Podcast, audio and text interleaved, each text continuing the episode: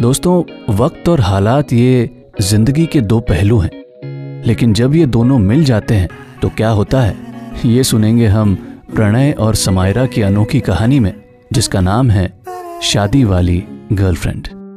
बारह जुलाई दो हज़ार सोलह, न्यू दिल्ली। समायरा और नीरव के रिश्ते को अब पाँच साल हो चुके थे। इंतज़ार तो बस नीरव के एमबीए करने का था, क्योंकि उन दोनों ने तय किया था एमबीए होते ही वो अपने रिश्ते को मुकम्मल करेंगे और शादी की राह चल पड़ेंगे। और इसी बात को लेकर समायरा बहुत एक्साइटेड थी। आखिर शादी होने जा रही थी उसकी, जिसका सपना उसने काफ़ी वक्त से देख रखा था, और उसकी छोटी छोटी तैयारियां तो उसने दो साल पहले ही शुरू कर दी थी। उस दिन समायरा एक कॉफ़ी शॉप में नीरव के साथ उसकी पसंदीदा कोल्ड कॉफी पी रही थी। फाइनली तुम्हारा एमबीए कंप्लीट हो गया, now we can go head as per our plan. अच्छा लिसन, डैड से मिलने आओगे ना तो ये टैटूज थोड़ा कवर करके रखना, wear full sleeve shirt, and one more thing, shoes अच्छे से पॉलिश करना। डैड का मानना है कि इंसान का नेचर उसके जूतों से पता चलता है कि वो अपने शूज को कैसे ट्रीट करता है। उनके फंडे, आई टेल यू। एंड हाँ, be on time, okay Samaira? Yup, मैंने उन्हें बताया था हमारे बारे में। He said I will wait for him whenever he is ready to ask me. So sweet of him ना। शाम को आ जाना। वेट वेट, मैं कॉल करके उनको बता देती हूँ कि शाम में वो फ्री रहे। समायरा। हम्म। मैं शाम को नहीं आ पाऊंगा। uh, बिजी हो? नो प्रॉब्लम, कल आ जाना, कोई इशू नहीं है। अब मैं नहीं आ पाऊंगा। uh, मतलब? तुम जानती हो मैं यूएस में सेटल होना चाहता हूँ। हाँ तो? अगले महीने मेरी न्यूयॉर्क में शादी है। I am getting married to Sheena. Married मतलब? मुझे अमेरिका की सिटीजनशिप चाहिए और मुझे शीना से शादी करके ग्रीन कार्ड मिल जाएगा। प्लस उसके डैड के काफ़ी कॉन्टेक्ट्स हैं, मुझे जॉब भी लग जाएगी वहाँ। और पाँच साल से हम क्या कर रहे हैं नीरव? समायरा, लाइफ सिर्फ रोमांस नहीं है यार, या अपॉर्चुनिटी भी है। यू नो व्हाट नीरव, अगर मैंने सिर्फ अपने बारे में सोचा होता ना तो आज तुम अमेरिका में मेरे हस्बैंड के यहाँ नौकरी कर रहे होते। लेकिन मैंने तुम्हें सपोर्ट किया और तुम्हारे लिए वेट किया। तुम जैसे अपॉर्चुनिस्ट को मैं समझ नहीं पाई, ये मेरी गलती है। मेरी कॉफी के पैसे, कीप द चेंज।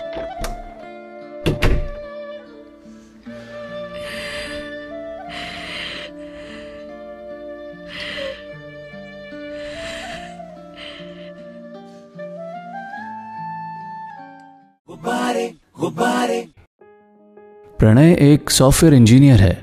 उसके पिता का देहांत बचपन में ही हो गया था और उसकी माँ ने ही सारी जिम्मेदारियां संभाली थी। लेकिन अब घर की सारी जिम्मेदारियां प्रणय के कंधों पर थी, जैसे अपने छोटे भाई विक्की को पढ़ाना लिखाना, काबिल बनाना, उसकी मॉम का ख्याल रखना, वगैरह वगैरह। लाइफ अच्छी चल रही थी, लेकिन जब तक शादी ना हो इंसान की जिंदगी को मुकम्मल नहीं समझा जाता। और जब लड़का शादी ना कर रहा हो तो उसकी माँ भी इमोशनल पैतरे अपनाने से नहीं कतराती। ऐसा ही कुछ प्रणय के साथ भी हुआ। विक्की, बटर पास करना यार। भाई मेरी बात मानो तो थोड़ा कम खाओ बटर। अब क्या है ना, आने वाले दिनों में आपका फिट रहना जरूरी है, बहुत थकावट हो सकती है। क्या मतलब? आ, आ, कुछ नहीं बेटा, ध्यान मत दे तू उसकी बातों पर। अच्छा, आज डिनर के लिए ना थोड़ा जल्दी घर आ जाना, तुम्हारी फेवरेट थाई करी बना रही हूँ। मॉम, आप जब भी थाई करी बनाती है मेरा दिल जोर से धड़कने लगता है। क्या मुझे डरना चाहिए? क्या करने वाले हो आप? इतनी जल्दी मत डरो भाई, पहले खबर तो आ जाए। लो, खबर आ गई, अब डरो भाई। Mom. Hello. Oh hello hello, मैं आपके ही कॉल का वेट कर रही थी। अरे वाह, आपको भी बहुत बहुत बधाई। जी, हम आने के पहले कॉल करेंगे। Okay okay okay. मॉम, बताओगे प्लीज क्या हो रहा है? कुछ नहीं, मैंने तेरा रिश्ता पक्का कर दिया है। क्या? देख, अपनी बात से पलट मत तू। कल तूने प्रॉमिस किया था शादी करेगा। अरे कल हाँ किया था और आज रिश्ता भी तय हो गया। हाँ, शादी के लिए हाँ कहा था मैंने, पर किसी से भी थोड़ी ना कर लूंगा। मुझे लाइफ गुजारनी है उसके साथ, तो मैं डिसाइड करूंगा ना। तो कर ना। हाँ तो ये बधाई बधाई क्या है? तुझे लड़की से मिलना है ना? हाँ तो कल मिला देते है ना। हाँ मैं, अरे देख, तूने प्रॉमिस किया है मुझे। भाई बटर दू थोड़ा सा। रख वहाँ, बटर दू थोड़ा सा। फाइन, मिल लूंगा मैं लड़की से, लेकिन मैंने मना कर दिया तो फिर आप जिद नहीं करोगे। Okay done.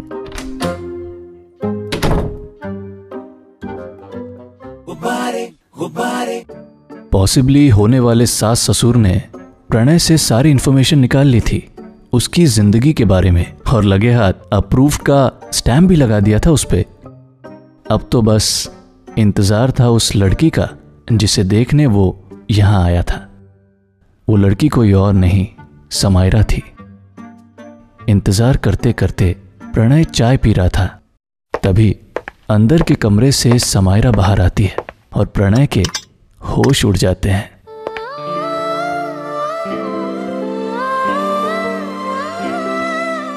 गर्मा गर्म चाय प्रणय के हाथों पर गिर जाती है और उसे समझ नहीं आता कि क्या हो रहा है उसके साथ।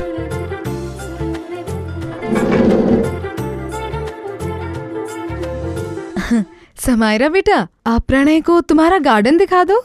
जाओ।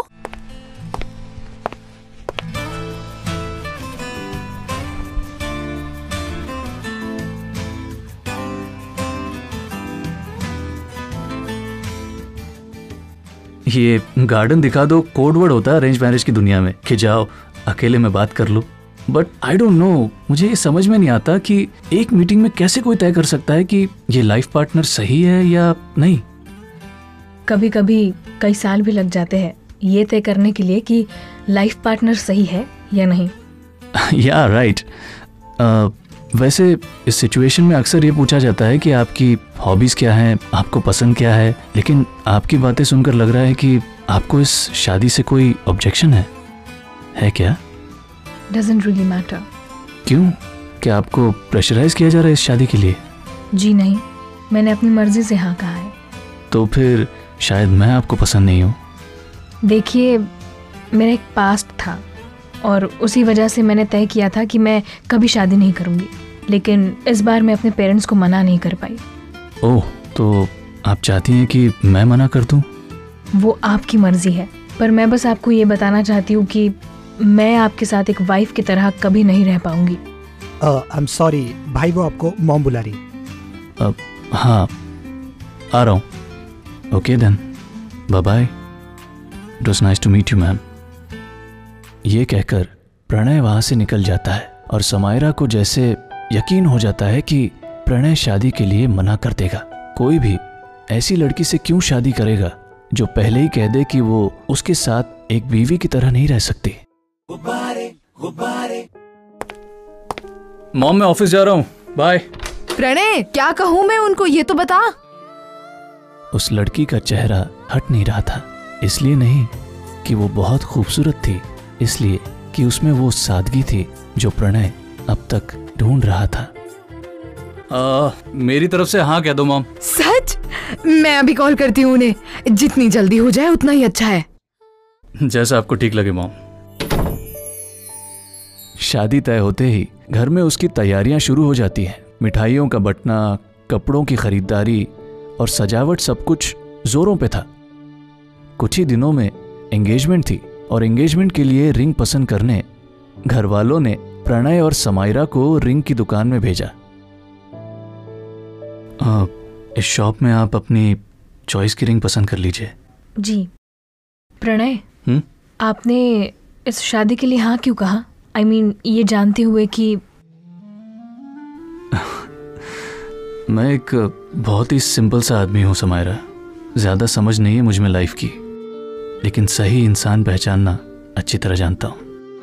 और अनसर्टनिटीज़ तो हर शादी में होती है, फिर चाहे वो लव हो या अरेंज। सवाल ये है कि आप उसे कैसे निभाते हैं। चलें।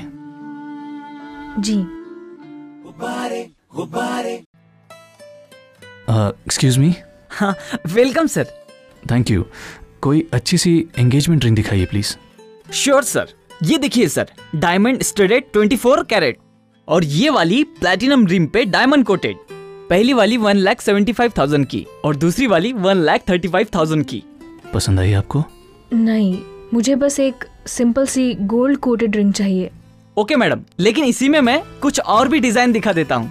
नहीं, मुझे इसमें कोई इंटरेस्ट नहीं है, प्लीज वही दिखाइए। जी, ये लीजिए madam, plain gold coated, only पच्चीस हज़ार रुपीस। ये पैक कर दीजिए प्लीज। समायरा, इट्स ओके, आप डायमंड रिंग ले लीजिए, मैं मैनेज कर लूंगा, इट्स ओके। नहीं, मुझे ये गोल्ड कोटेड रिंग ही पसंद है, क्या मैं ये ले सकती हूँ प्लीज? या श्योर। एक्सक्यूज मी।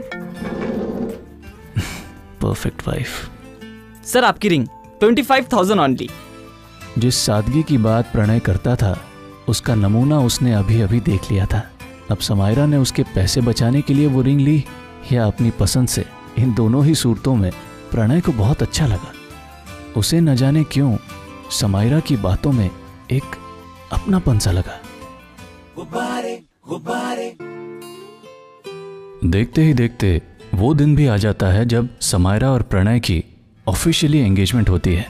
हालांकि ज्यादा लोग नहीं बुलाए थे, सिर्फ घर के चंद जरूरी लोग और दोस्त थे। लेकिन जितनी खुशी प्रणय के चेहरे से जाहिर हो रही थी उतनी ही उदासी समायरा की आंखों में थी। लोग बधाइयां देने के लिए उनके पास आ रहे थे और प्रणय का सारा ध्यान समायरा की बेरुखी पे था। उस एक पल उसे लगने लगता है कि कहीं उसने अपना डिसीजन अनजाने में समायरा पे थोप तो नहीं दिया। जब सारे मेहमान खाना खाने में मसरूफ हो जाते हैं तो प्रणय एक कोने में खड़ी समायरा के पास जाता है और वो उसकी तरफ देखती है। Excuse me Samaira. सॉरी, मुझे लगता है कम से कम आज हमें एक दूसरे के पास और साथ खड़े रहना चाहिए, एटलीस्ट हमारी फैमिली के लिए। जी आई एम सॉरी। ये आपका मांग टीका अपनी जगह से हिल गया है, इसको ठीक कर दूँ विथ योर परमिशन? जी। यू नो हमारे बीच जो ये ऑकवर्डनेस है इसे हटाने का एक तरीका है मेरे पास। एक दूसरे के दोस्त बन के देखते हैं, अच्छे कपल ना सही पर शायद अच्छे दोस्त बन जाएं। So friends. Hmm. Hi I am Pranay. I am Samaira. See not bad. पहली बार आपको मैंने मुस्कुराते हुए देखा है। अपने इस दोस्त की सलाह मानिए, यह आपको बार बार करना चाहिए। uh, Pranay thank you.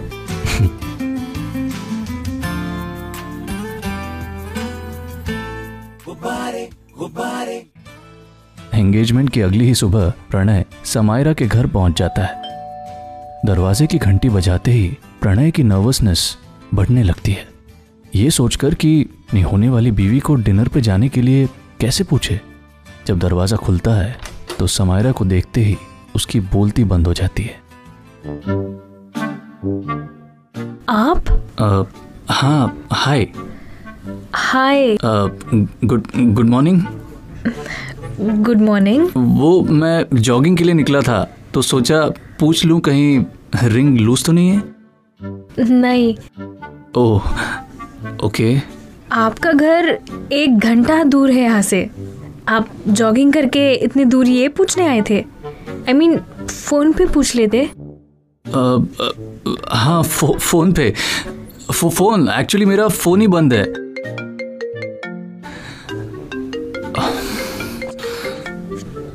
हाँ मॉम। जी कुछ नहीं, मैं जॉगिंग करने निकल गया था। हाँ हाँ ओके। आ, पता नहीं कैसे अपने आप शुरू हो गया। आजकल के फ़ोन कुछ ज़्यादा स्मार्ट हो गए नहीं? ओ, ओके मैं चलता हूँ। ओके। आ, तो मैं चलूँ? जी। Oh, okay bye. बाय। सुनिए। जी। आप हमेशा फॉर्मल्स पहन के जॉगिंग करते हैं?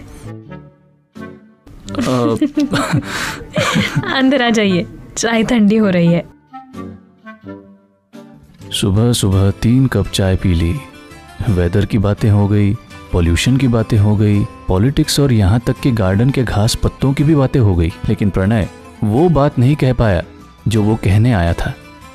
अब तो बहाने भी खत्म हो गए थे और इससे पहले कि समायरा उसकी हरकतों से घबराने लगे उसने घर निकलना ही बेहतर समझा। किसी तरह घर से निकलने के बाद जब प्रणय अपनी कार में बैठता है तो गहरी सांस लेकर थोड़ी सी हिम्मत जुटाकर अपना फ़ोन निकालता है और समायरा को मैसेज करता है। समायरा क्या आप आज मेरे साथ डिनर के लिए चलेंगी? मैसेज भेजने और रिसीव करने के बीच जो कुछ मिनट थे वो प्रणय की ज़िंदगी के सबसे मुश्किल मिनट थे। घबराकर वो समायरा का मैसेज देखता है जिसमें लिखा होता है यस। प्रणय उसे देखकर मुस्कुराता है और कार स्टार्ट करता है तो म्यूजिक सिस्टम का वॉल्यूम थोड़ा सा बढ़ाता है और वहां से निकल जाता है। गुबारे, गुबारे। सुबह और शाम के बीच का वक्त प्रणय ने बेसब्री और इंतजार में गुजार दिया था।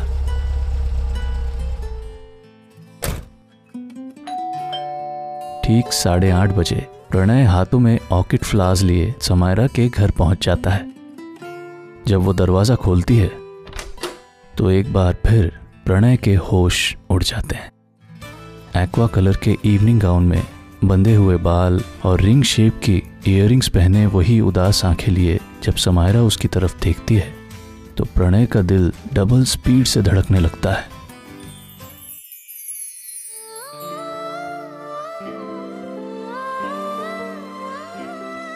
हाय हाय, ये फूल आपके लिए। Thank you. चले? uh, हाँ, एक बात कहूँ आपसे।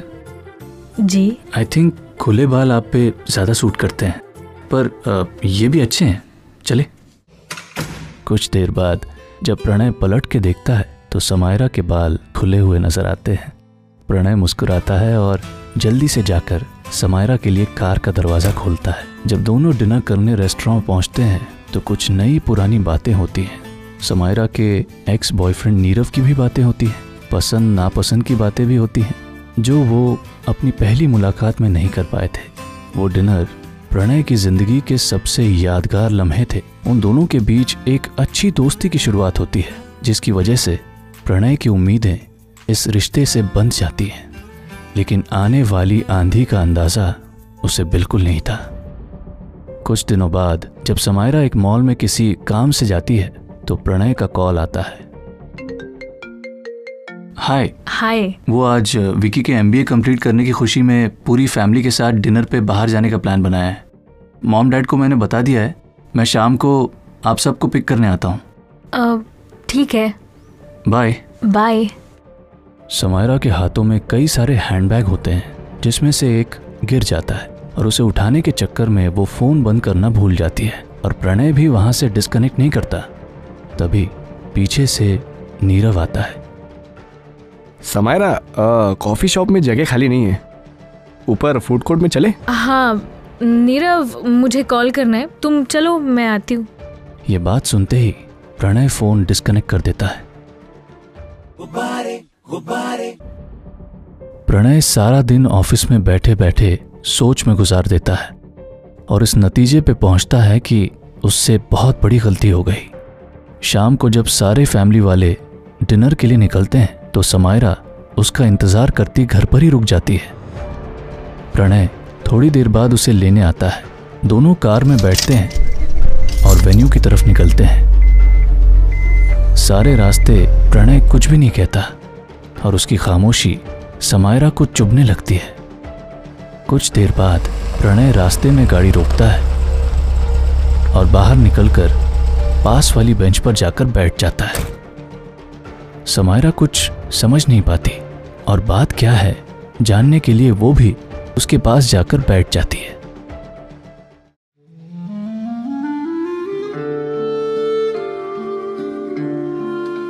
समायरा, मुझसे शायद ये एंगेजमेंट करके बहुत बड़ी गलती हो गई। जी? आप खुश नहीं है मेरे साथ और मैं आपको खुश देखना चाहता हूँ। इट्स इट्स ओके, अभी भी देर नहीं हुई है। आप ये एंगेजमेंट तोड़ दीजिए। मैं कुछ समझी नहीं, ये क्या कह रहे हैं आप? इट्स ओके समायरा, मैंने आज आपकी और नीरव की बातें सुन ली थी। आप उनके पास वापस जाना चाहती हैं एंड इट्स ओके। मैं हम दोनों के घर वालों से बात कर लूँगा, उन्हें समझा दूँगा। आप पे कोई पाबंदी नहीं है।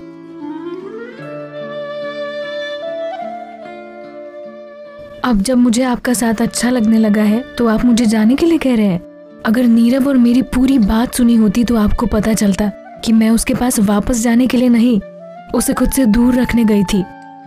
शीना ने उसे छोड़ दिया, न्यूयॉर्क से वापस आ गया है और मेरे पास वापस आना चाहता था, लेकिन मैं आपके साथ रहना चाहती हूँ।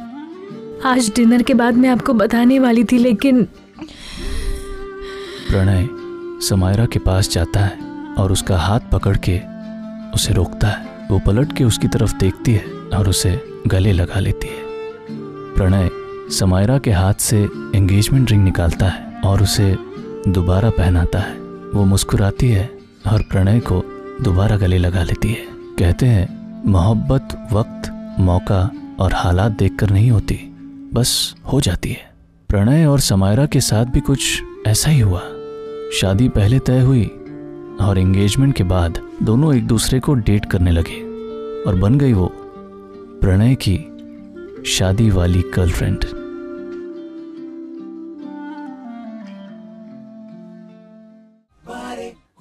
ये कहानी आपको कैसी लगी मुझे ज़रूर बताइएगा at Abhay V at radio orange dot in पर, या हमारे फेसबुक पेज रेडियो ऑरेंज पर, या फिर मेरे फेसबुक अकाउंट आरजे अभय पर। आप डायरेक्टली मुझे मैसेज कर सकते हैं। और अगर मुझसे बात करने का दिल करे तो कॉल कीजिए zero seven one two double six double eight nine one nine पर।